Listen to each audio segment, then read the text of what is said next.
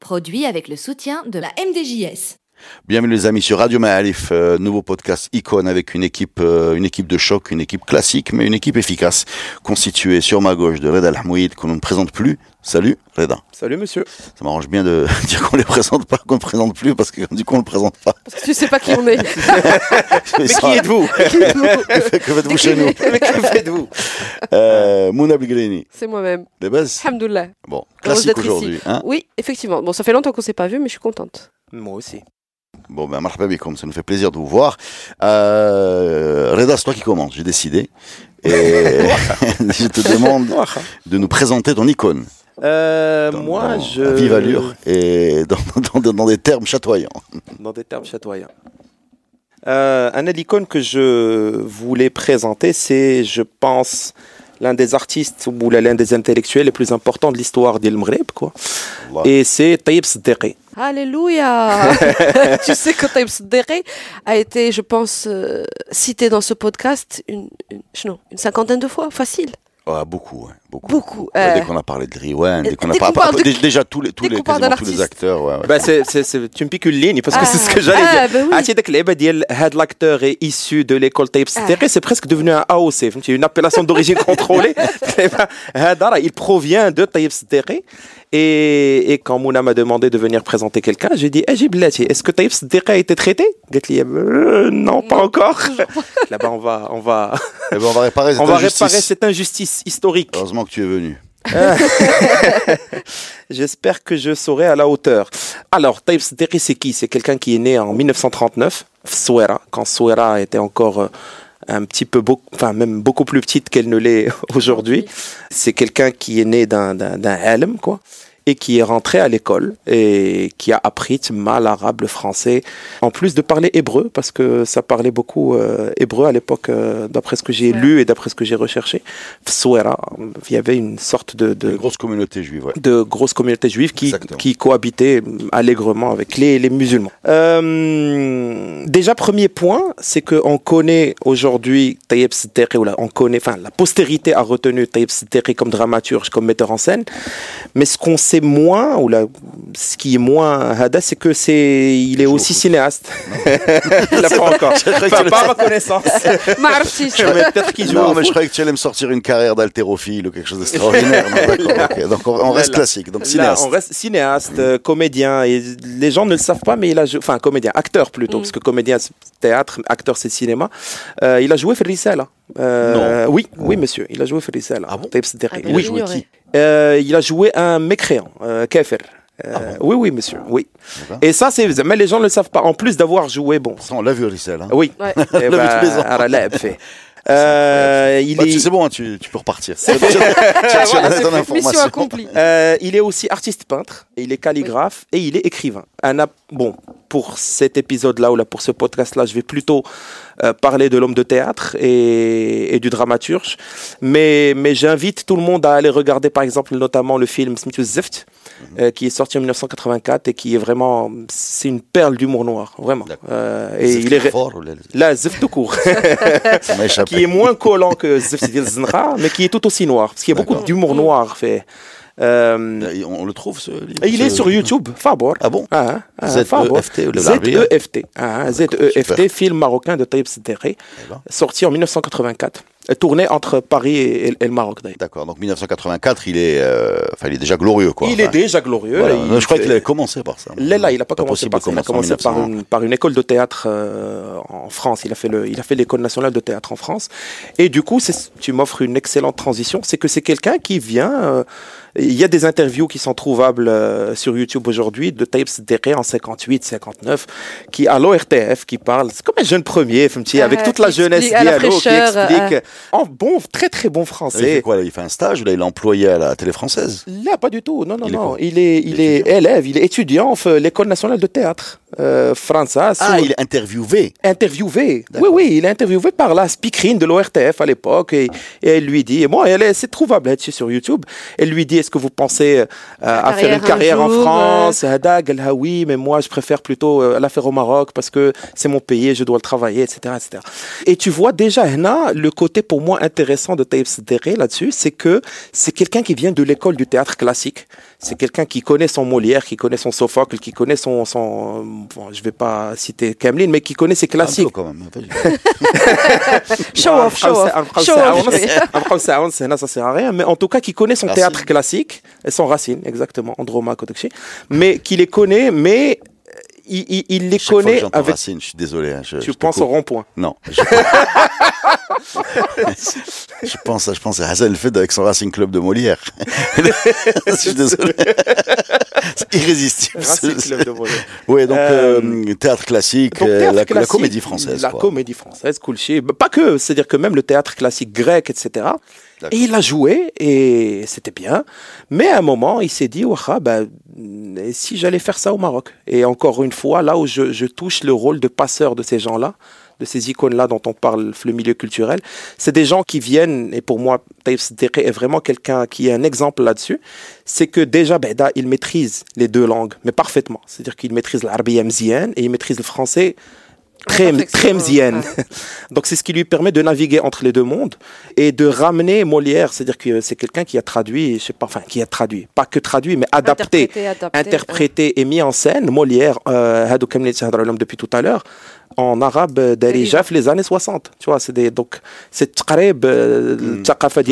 le ديال pense المسرح que- الكبيرة Tu l'as très bien dit. للناس ديال ديال ديال ديال bah, العامة quoi. Diffuseur, Voilà, initiateur, diffuseur. euh, Et moi, ce qui m'intéresse aussi dans ce cas-là, c'est que c'est pas qu'un passeur de, enfin, de l'Occident vers, on va dire entre guillemets, avec toutes les réserves qu'on a envers ce, ce, ce terme, vers l'Orient, les ou al-Maghreb, ou la, enfin, la, la population marocaine en général, mais aussi c'est un passeur dans une deuxième étape de sa carrière, c'est un passeur de la tradition orale rurale, c'est-à-dire tout ce qui est Mjdoub, tout ce qui est vers l'urbain populaire. vers l'urbain populaire. le- Exactement. ah. C'est quelqu'un qui a ramené toute l'oralité, toute la ruralité d'Il Maghreb vers une population urbaine, Mm. sur les planches, et qui la- lui a donné ses lettres de noblesse et qui lui a donné un respect.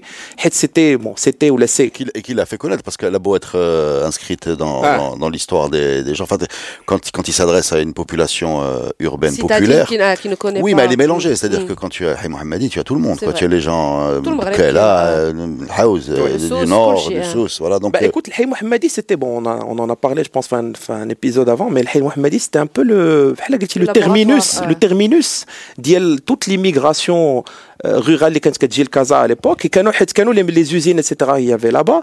Et donc, tu avais toute la tradition rurale qui arrivait le Haï Mohammadi et qui était un peu. C'est un, prolé un, prolétariat. Un prolétariat. Bah, D'ailleurs, il avait fondé, enfin, quand je dis Houa, c'est Monsieur Taïb Sederi, a fondé le Msarh al-Ummali à l'époque, euh, le théâtre travailliste, euh, ou la ouvrier, je Ouvrier, sais pas, ouvrier, comment, comme, ouais, bref. Si vous voulez plonger dans Hay Mohammadi, je vous, je fais une petite auto-promo de Radio Maalif. Il y a un podcast qui a été fait avec un, le professeur, je pense, Najib Tsaqi, de tête, qui est, qui est super sur euh, Mohammadi dans ses dimensions politiques, culturelles, même sportives.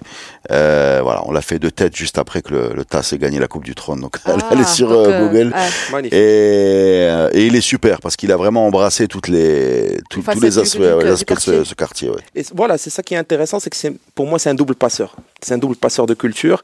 Et c'est aussi un transfuge de classe, c'est-à-dire que c'est quelqu'un qui est issu d'une classe populaire, qui a quand même appris une langue qui lui est étrangère et qui l'a maîtrisée, et Mcha, Khdem et etamarfeha beaucoup plus. Et voilà, même deux, exactement.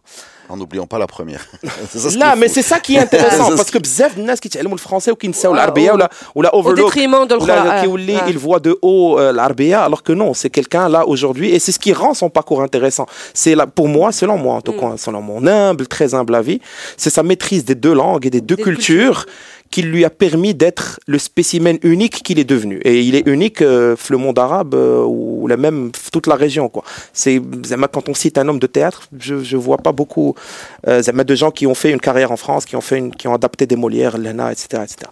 Mais bref, si humble soit ton avis, c'est celui qu'on te demande, vu que c'est toi qui as le micro. Voilà. tu es prié de continuer à le déployer, s'il te plaît. Euh, aussi, il y a les 400 ans de Molière.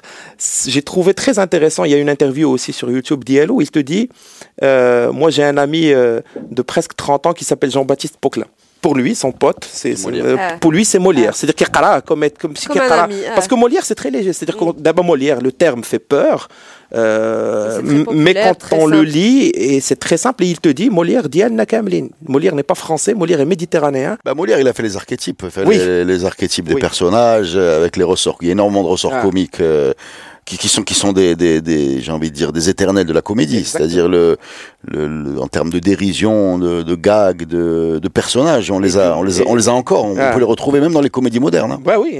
Donc euh, donc Taïb Siddiqui, bah, l'heure de gloire, Taïb c'est son je pense non, on peut dire ça avec euh, avec cette espèce de, de super production qui mélange musique et théâtre plus traditionnel. Euh, par exemple. Bah, D'ailleurs, le Harraj, j'allais en parler, c'est que là où c'est intéressant, c'est que, on en a parlé tout à l'heure, mais c'est, au fait, il n'y a pas une seule bio des acteurs ou des actrices de la génération. Où tu vois, il a été lancé par Taïb D'ailleurs, les, les, plus illustres ou les, les plus célèbres. On joue côté, ou ah, à, à, défaut d'être lancé par lui, Exactement. Et ceux qui ont été pour moi les plus marquants, et c'est marrant parce que c'est pas des hommes de théâtre, c'est pas des, enfin, c'est des comédiens à la base, mais ils ont été connus pour autre chose. C'est Nesl Riwan. Parce qu'ils ont commencé avec lui en faisant euh, bah, la musique justement de l'Herrez, de, de la pièce l'Herrez, et de, de là. Sur YouTube, allez, allez, allez, regarder ça, c'est extraordinaire. Ah, hein. ah, ah. Avec, avec des, des, passages de Boujmé là, qui sont bouleversants. c'est magnifique. Et depuis, c'est devenu un groupe euh, iconique. Euh, iconique quoi. Le passage de ce personnage, Taïb bon, déjà, il nous permet de, de voir en reculant, enfin, en regardant en arrière, l'importance qu'avait le théâtre c'était vraiment quelque chose de populaire. C'était pas euh, élitiste. Ça passait à la télé. À la ça passait à la télé. Et c'était pas, hum, c'était pas forcément euh, Aujourd'hui, voilà, aujourd'hui, quand on parle théâtre, on a l'impression qu'on s'adresse à. Voilà, non, c'est pas le cas. La deuxième chose, c'est, euh, on a l'habitude de dire, c'est une phrase qui m'agace un peu, que les cimetières sont pleins de gens irremplaçables. C'est-à-dire que, en fait, en fait, ça veut dire que nul n'est irremplaçable, bien sûr. Mais en fait, en fait, quand on, on, on se voit ce que par, quand on voit, plus faux. Hein. Oui, quand on voit ce que le parcours d'un individu a pu générer comme remous créatif sur des générations et euh, comme impact sur la scène culturelle d'un pays, tu te dis, voilà, ça c'est un bonhomme. Tu vois, il aurait, il aurait pu rester en France à la comédie euh, et rester faire euh, du Molière en français. Le Maroc le, avait besoin de lui, il l'a senti. Différent. Voilà. et, et, et, donc, alors quand, à chaque fois que je me, je me, lance dans des réflexions comme ça un peu vaseuses, excusez-moi, mais je me dis aussi le contraire. C'est-à-dire qu'il y en a d'autres qui probablement n'ont pas eu euh, la possibilité d'achever leur projet pour des raisons X ou Y. Et là, effectivement, les cimetières sont pleins de gens irremplaçables, mais ils sont également pleins de projets qui n'ont jamais vu le jour, parce que ces, ces gens-là n'ont pas réussi à les, les, mener à bien pour des raisons parfois sur lesquelles ils ne sont pour rien. Voilà. C'était ma minute philosophie de Radio Malif. Magnifique. Euh, le théâtre était grand public à l'époque. Moi, je ne vais pas dire que je me rappelais des années 60, là, pas du tout. Mais ce, que ce dont je me ah, rappelle. Tu me, dis ça, je t'expulse. Benjamin Button, c'est moi. Euh, là, je me rappelle des années 90 où on voyait. Il y avait encore les pièces de théâtre qui passaient, qui s'appelait pas encore la SNRT à l'époque, mais ça s'appelait RTM. Et ça passait et tu avais, moi je voyais, la télé, un charisme physique. C'est ça, c'est ce dont j'allais parler. La présence. La les présence. yeux et ah. moi aussi, c'est d'abord, j'ai d'abord été attiré par le, le personnage ah. avant de savoir qui c'était ce monsieur. C'est mais il était théâtral même quand tu oui, le quand, il parlait comme ça, nanana. Et, et c'est une présence, c'est une aura, et c'est quelqu'un qui, a pour moi, je sais pas si c'est juste moi, mais en tout cas quand je pense à la figure d'un intellectuel marocain, c'est Ouli Ouli Kantril, c'est-à-dire avec sa, sa présence, avec son, son, son, voilà, c'est ça.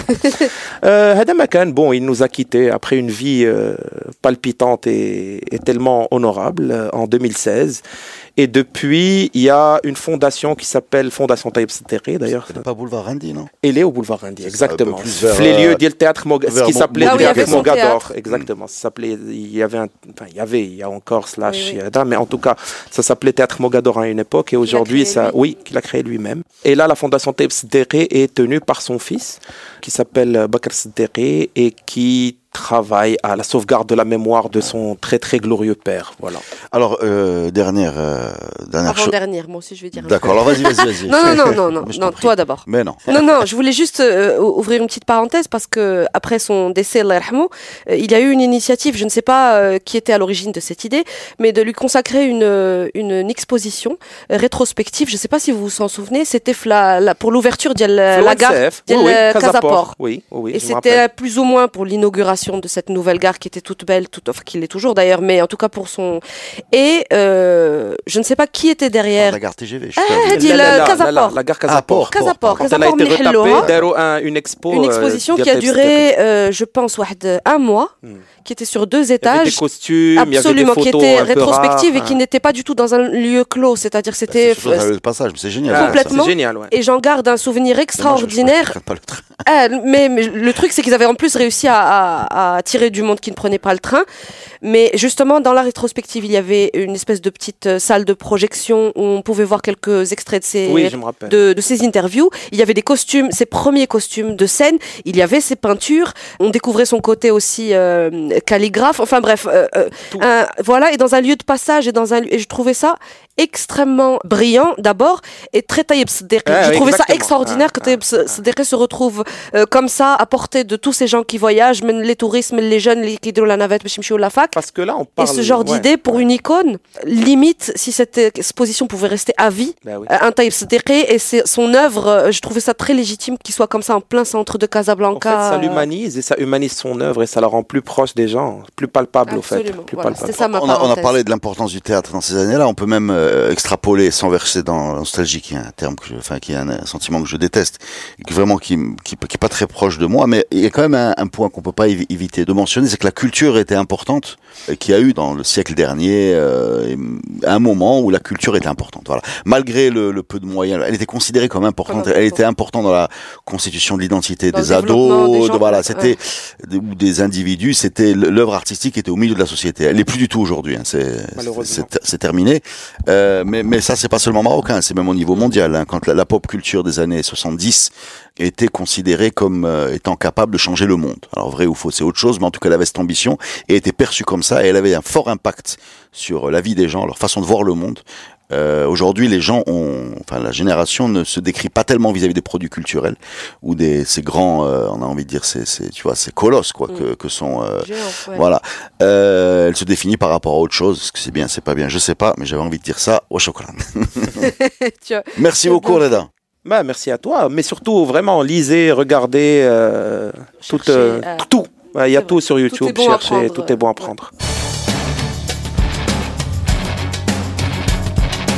Mouna. Alors Mouna, hein. j'enchaîne avec un autre et puis avec un autre géant, j'ai nommé Abdelaziz Stati. Allah the, the Stati. Et, vraiment, je, heavyweight championship. Heavyweight championship. D'ailleurs, je vais le faire euh, en, faisant très attention à ce que je dis, parce qu'effectivement, euh, c'est une icône et, et je suis loin d'être une, une pro euh, ou là une, une spécialiste euh, de Stati, mais je suis contente parce que je pense que j'ai deux personnes face à moi qui pourront m'aider et m'épauler ou là m'arrêter si je dis des bêtises. Et, euh, Stop. Quoi? Non, mais Stati est une icône par définition. Il a été à son époque euh, moustachu, euh, chevelu, et il continue à l'être d'abord, d'abord. différemment au- aujourd'hui.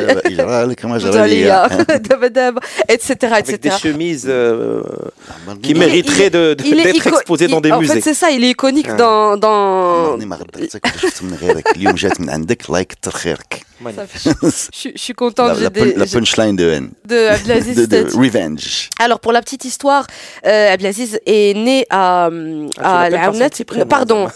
non, parce que c'est écrit, pardon. Non, non. L'Arba a décliné son identité civile. Abdelaziz Al-Arbaoui, qui est donc né dans Nawahi Diel Jdida, dans un petit village qui s'appelle Aounet. Et Stati, bon, tout le monde le sait, mais je vais quand même le dire. comme بنات- Comme, comme euh, le- un العاونيات. footballeur qui Ouais. s'appelle euh, Vas-y. Abou Sherwan. exactement Voilà, Ouais. نجم العونة. Bon. exactement Vous m'avez Voilà. perdu. Ouais, c'est deux stars de la haine, c'est- c'est quand même ils ont ils ont un rapport star sur population qui est qui est respectable Qui est respectable pour un petit Voilà, village. si on avait le même poids à Casa, on serait, On serait Londres. Exactement. C'est le swinging London. Et pour, euh, pour les deux, trois personnes qui ne seraient pas au courant, il s'appelle donc Stati pour son sixième doigt. On sait jamais. Si quelqu'un nous Ouais. écoute et qui pense que c'est son nom de famille, ce Il y a n'est pas six ça. personnes qui ne le savent Euh, On sait jamais. ça, voilà. Et, euh, et donc c'est son petit, c'est son petit surnom. C'est le surnom qui fait de lui aujourd'hui euh, cette icône euh, parce que d'abord, voilà, c'est ça, ça l'a- c'est ce qui le. Il faut préciser que c'est un doigt qui n'est pas, euh, qui est juste un. Oui, oui. Une, Voilà, il n'est pas animé quoi. Enfin, il peut- parce qu'il y avait un mythe, je me rappelle, dans les années Comme quoi 90. qu'il Il jouait jouer avec bien, tous voilà. ses Ah, doigts. Non, Ah, non, c'est juste un, c'est un- c'est une excroissance qui est Mm. bénigne et que souvent on enlève à la naissance euh, au bébé Oui, parce qu'il sert à rien à part à gêner et qui, n'est- qui n'est mu mais par que lui aucun a muscle. gardé, qui est devenu par la suite sa, Ouais, sa marque, euh, ouais, sa marque de, de fabrique. Alors il est né dans les années 60, 61, et euh, il est né dans ce petit village où il était prédestiné à être euh, berger, peut-être, ou là, va, va savoir, comme, comme beaucoup de, de Ou gamins. à- Ou c'est ce qu'il dit en tout cas. Ou du voilà. En tout cas, euh, parce euh, qu'il a un rapport spécial avec la nature. Euh, il aime bien dire effectivement qu'il qu'il- qu'il il est né dans ça. Mais parce, parce qu'il a- il aime ça, c'est un pêcheur, c'est un chasseur, c'est quelqu'un qui, même quand il travaille à Casa, il retourne à, au, Wizards par exemple peut, très souvent. Voilà, il est, il est, il est attaché de au, la- la terre. Ouais, ouais. Et je pense qu'il aurait pu continuer ce- sur cette lancée, sauf que très vite, euh, c'est la musique qui va l'attirer parce qu'il a un oncle justement qui est une petite star dans la région et qui joue euh, du violon. Donc comme beaucoup d'autres gamins, euh, il va commencer avec qui se met au tarot, l'espèce de petit violon fait main. DIY, voilà, fait avec rien. Mais il, euh, il colle en fait son oncle euh, Ammo et il s'en inspire et il apprend très très vite. Et très vite justement, il commence à toucher au vrai instrument euh, à tel point qu'il rêve d'avoir le sien. Alors euh, légende ou pas, je ne sais pas, mais en tout cas dans les interviews, c'est ce qui va un petit peu le motiver à venir à Casablanca. Il va, il va venir à Casablanca pour travailler, pour avoir un peu d'argent, pour pouvoir se payer l'instrument de ses rêves. Ça, c'est la petite histoire en tout cas des débuts. Toujours est-il que c'est dans le violon qu'il va s'épanouir et c'est ce qui fait qu'aujourd'hui on le connaît. Alors il est violoniste euh, de renom, mais aussi chanteur. Et comme beaucoup, au début, il va, il va commencer par euh, l'aïta, parce que enfin, c'est un peu ce qui, c'est avec ça qu'on s'entraîne, avant de trouver sa petite identité à lui, où il se fait en fait euh, un point d'honneur à traduire et à jouer. Il se considère presque comme un acteur où il joue euh, le rôle à chaque fois des gens dont il parle dans ses chansons. Donc quand il parle de l'gharba, quand il parle de l'mehna et tout ça, il se plaît à vouloir. C'est quelqu'un d'habité. au fait, tu Exactement. vois. Quand Et tu vois des, des concerts d'Yel Oulada, c'est quelqu'un d'habité. C'est exactement ça. Lui, il te dit, c'est ça. Lui, c'est à chaque fois, il joue euh, ce personnage et il se considère comme activiste slash acteur de la peine populaire et de la de, Chroniqueur de la. chroniqueur de la souffrance ou en tout cas de la vie euh, du peuple. Et euh, il y a ça qui fait de lui une icône, mais moi je vous dis, je suis pas une spécialiste en tout cas ni de ses chansons ni de ses paroles, même si comme tout le monde, euh, j'ai grandi en, en écoutant et dès que ça fait mais il y a aussi cette icône physique, effectivement, cette fameuse moustache dont j'ai parlé tout à l'heure et, et cette chevelure euh, des, années 80, 70, ce, look euh, qui était partagé d'ailleurs par, beaucoup d'autres dans, dans, les footballeurs, effectivement, mais aussi les frères Migrimo et toute cette mouvance. Ah non, il y a deux, il y a deux, excuse-moi il faut être précis. C'est pas la ah. même, c'est pas la même, c'est pas la même, c'est pas la même. Est-ce qu'on parle de la, coupe afro On parle de la coupe afro. ou l'on parle de Sika d'Il Abrami qui est Sur on est plus proche de Sika Abrami que de l'afro. Parce que c'est pas une afro. C'est un mélange de afro et de mulette un peu, tu vois. Ah, Ah, le mullet, Ah. En tout cas, il y a eu cette période. Et puis sa façon de, ouais, de, de s'habiller, exactement, euh, limite justement, il y a un Limite peu, gitan. quoi. il y a- Limite entre gitan et italien. Voilà, c'est Ah, exactement ça, exactement. Gi- Gitan qui, a, qui aurait séjourné en Italie un petit peu. En Et Sicile, euh, en Sicile, exactement. Puis oui, les chaînes, tout ça, vraiment, euh, ce côté bling bling et ce côté euh, star populaire assumé, donc le côté euh, star, donc convoité, mais aussi très proche du référentiel euh, populaire et, et, et tu rigoles, je pense que tu penses à quelque chose. Ah, je pense à tout. Tu penses que je pense à tout. Moi, je veux t'écouter. Hein, Non, parce qu'on a, on a travaillé avec lui. Oui, de- de- déjà, bien. ce que j'ai envie de dire, c'est que d'un point de vue strictement euh, musical ou humain, c'était c'était super simple, c'était super fluide. Absolument aucune espèce de. Il est rentré, on l'a appelé parce qu'on voulait jouer avec lui. Il est venu, on a joué, on a enregistré. Ça s'est fait facilement, rapidement, dans la bonne humeur. Vraiment, la, fluide. ah. à la grande bonne humeur. Hein, euh, il, il- généreux musicalement, il a, il, il a, il donné. Ouais, non, mais il est drôle. Même, même après, quand on a voulu, on a fait des concerts avec lui. Moi, j'ai une, une- si vous voulez une anecdote. Déjà, déjà c'est un bonhomme qui vient à l'heure. C'est un Ah ouais? musicien, ouais, Ah. c'est quelqu'un, c'est c'est exceptionnel. hein. Ah, euh, C'est bon, c'est bon à signaler Voilà, parce que dit, la rareté de la On va chose. jouer à tel endroit et je me rappelle, on, on lui dit, on- tu vas jouer euh, à la fin. En fait, on va le faire le morceau avec toi. Donc viens euh, vers telle heure. Et moi, quand je tournerai la tête, et, euh, déjà il vient au balance, Ah. c'est soundcheck, et ensuite tu peux remplir pendant qu'on commence le concert. Tu n'es pas obligé de. D'être là. Non, mais ce qui est drôle, Ouais. c'est pas ça. C'est qu'en fait, il était dans les loges et lui il était venu en costume. Parce qu'il m'avait demandé au téléphone comment je viens habillé.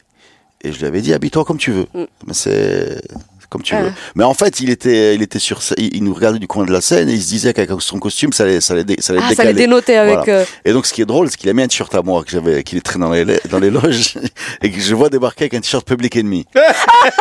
Là, il y a des photos. Extraordinaire Je je vois- il arrive, il vient, il bon, il nous salue sur scène, il se met à lire le t-shirt, Renaud, j'aime.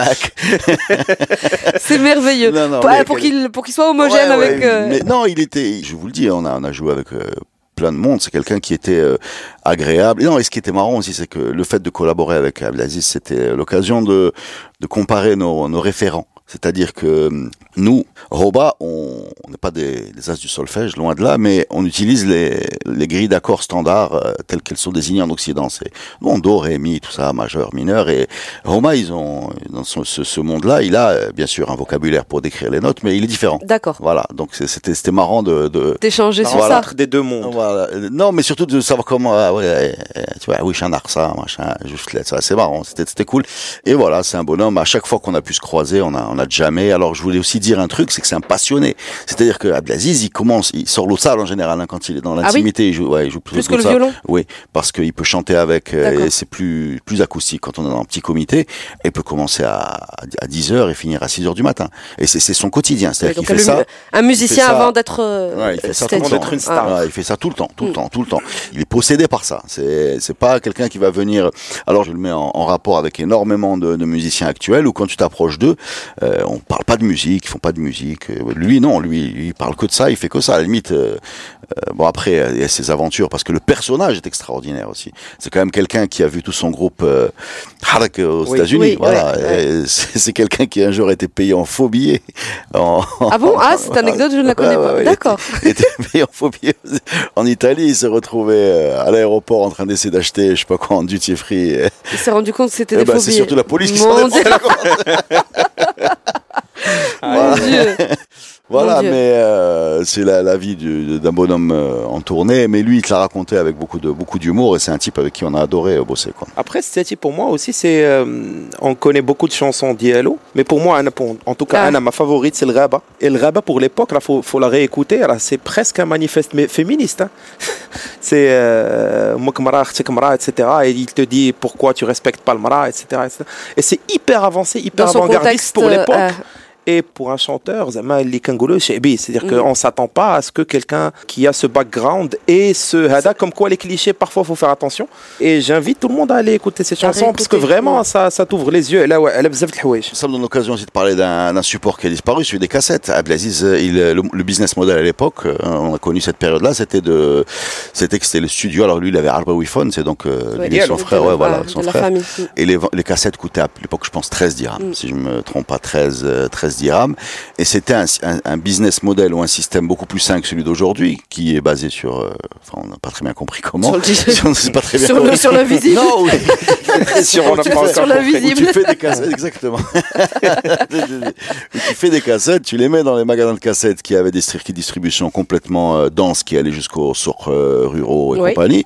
Et les gens achètent tes cassettes, euh, te l'achètent, te la payent, et ils l'écoutent, et s'ils l'aiment, d'autres les achètent. Et donc, il y avait une certaine logique à ce qu'il y ait un contact comme ça du consommateur au producteur sans passer par des annonceurs, des streamers, des voilà. Aujourd'hui on a, a l'impression que c'est beaucoup plus simple en fait parce qu'effectivement il y a toute, l'étape de la producteur, voilà. a- a l'air Mais plus- en même temps, en même temps, ça casse le lien entre le, le produit et entre le, le client et le, et le fournisseur, si on pour parler industrie, ou entre l'artiste et le public. Et c'était comme ça que ça se passait avant. Et, et il me disait toujours, hein, il me disait, moi je sais que parce que nous on était déjà, euh, notre public était déjà dans le digital, donc nous c'était tout était sur Internet. Il disait, moi ça va venir, mais pour le moment c'est encore des encore. non, euh, c'est encore des gens dans leur camion, met taxi, taxi, Ouais, mais ça va venir, ça va venir, voilà, ça va venir et c'est venu effectivement.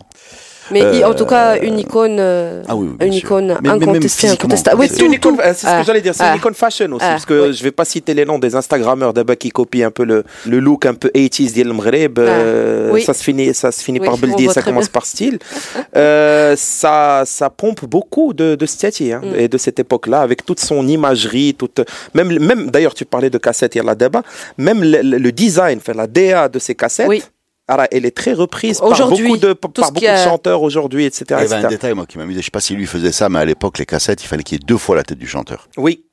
Oui. باش تعرفوا راه ديالها حيت واش محطوطه هكا ولا من Là, اللور là, là, sur la Et face. La même sur la il y avait façade, deux fois- il y euh, avait- il y avait deux ouais. fois- Profil, face, profil, ou là, avec quelqu'un, avec l'instrument, sans l'instrument. Couloir, Ça, peut-être C'est quel- chez Zouel. c'est quelque chose. On hein. avait des, des- des héros de l'infographie. T'étais capable de faire deux, Sur deux Word fois. 95 Là, mais sur 4 cm ou Ah. 7 cm, Ah. tu tu avais Ah, deux fois des ta tête. magiciens. Voilà. هذا ما كان Euh, En tout cas, je salue notre courage euh, parce que deux poids lourds quand même hein, sur ce. Ah, mais c'est un super podcast. Sur Je vous ce remercie, podcast, les j'ai amis. الله يحفظك beaucoup de Et craintes Je vous dis à bientôt.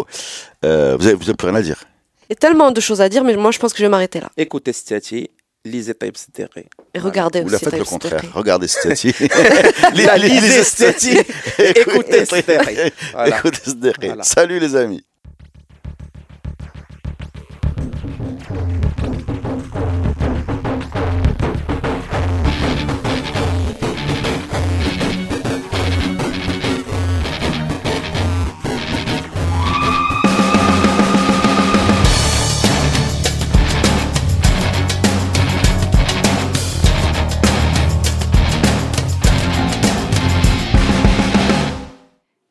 Produit avec le soutien de la MDJS.